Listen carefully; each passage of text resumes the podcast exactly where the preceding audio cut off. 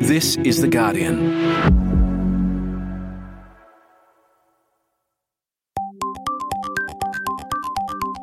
Hi, this is Guardian Australia Reads. I'm Jane Lee. Every week, we ask Guardian Australia's editors what their favourite articles are, and then we read them aloud for you. In 2021, after almost 60 years, the Melbourne Football Club finally broke their AFL Premiership drought. For the fans, it was an unimaginable day after a lifetime of disappointment. Emma Kemp is Guardian Australia's Deputy Sports Editor. Emma, tell me why you chose this piece. We picked this article by one of our cricket journalists, Geoff Lemon. He wrote this uh, the day after the AFL Grand Final. It speaks to an issue that I think is very close to a lot of sports fans' hearts.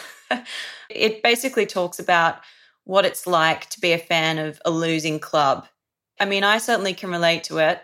Um, I've been a fan of some pretty questionable sporting clubs in my time, and I feel like a lot of people can because there's this lived experience, this sort of visceral experience that comes with being a sports fan.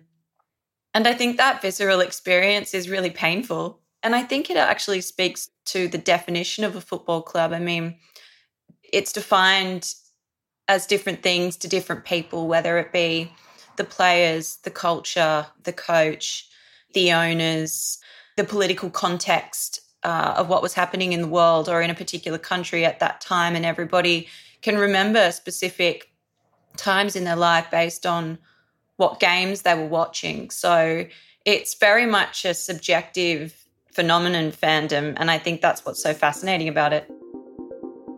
Let's hear it. This is Anatomy of the Loser AFL Club. When is the sting of sporting failure worse? by Geoff Lemon.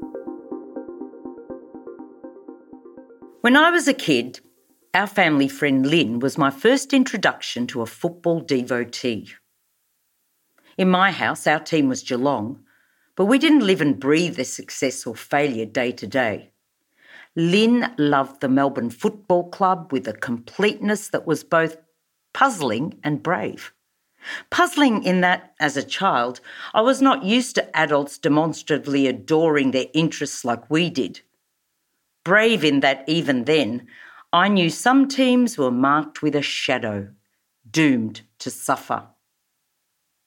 The anatomy of the loser club fascinates in its variety.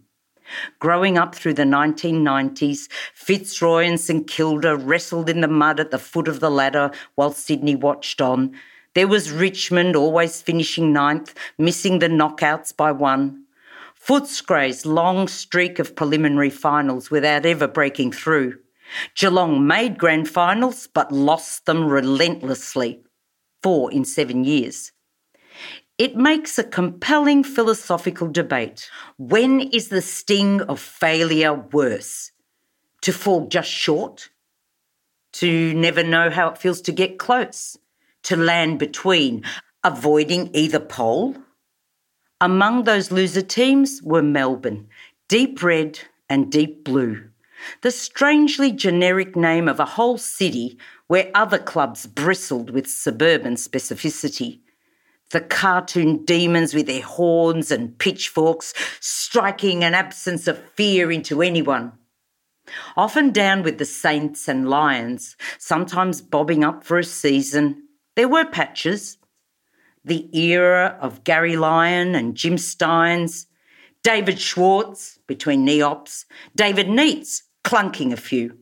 Russell Robertson would do tricks. Adem Yze would cruise through midfield. Most often, it would be about Jeff Farmer dancing in the pocket and standing on someone's head and threatening Fred Fanning's goal kicking record for a dazzling hour.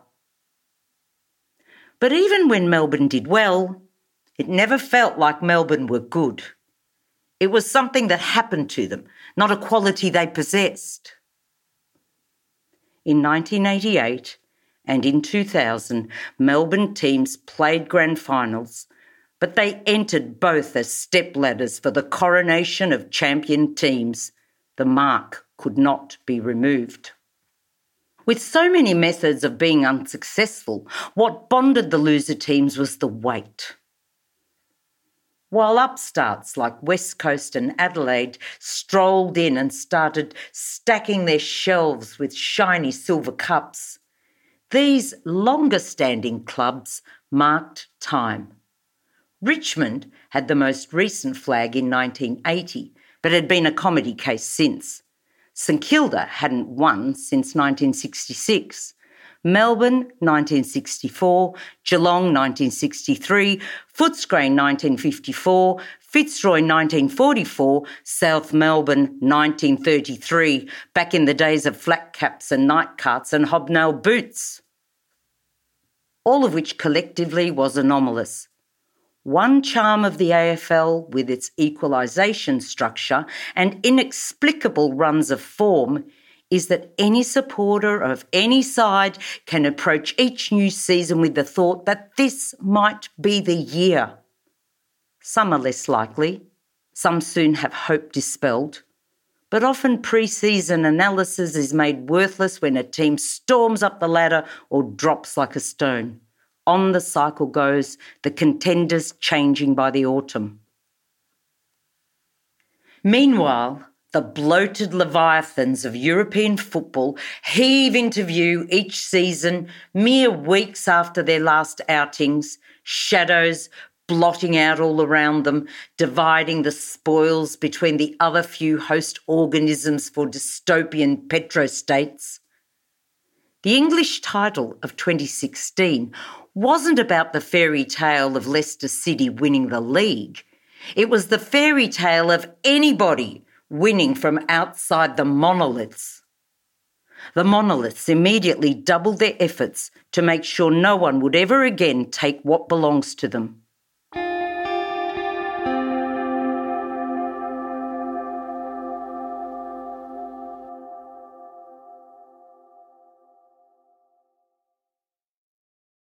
In today's AFL, no drought is long enough to newly qualify for the Losers Club.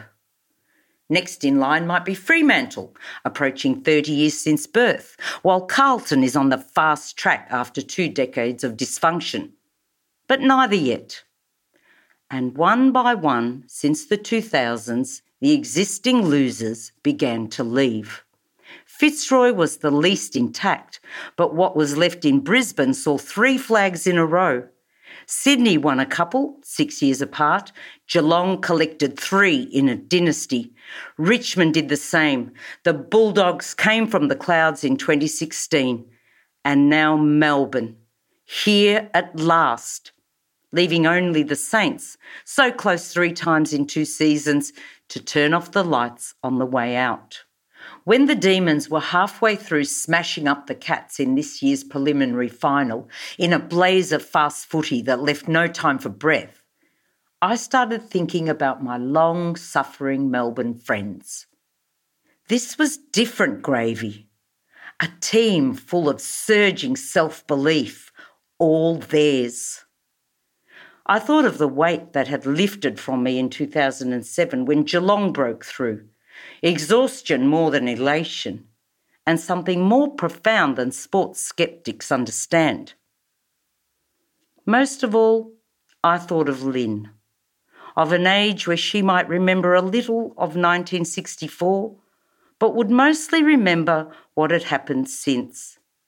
That figure in all the reporting of 57 years was notional for most of the people saying it. For her, each of those years had been lived through. Enjoy the grand final, said the text I sent. I didn't unnerve her by saying the other part, that they were going to win it. They weren't going into this one as the prop for someone else's glory. They were going for their own.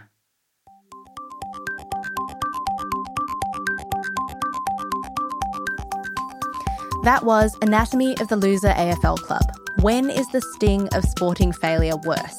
by Geoff Lemon. The reader was Carmelina Di Guglielmo. To read the article, go to Guardian Australia's website. This episode was produced by Ariel Sudario, Karishma Luthria, Alison Chan, and Camilla Hannon. I'm Jane Lee. See you next time.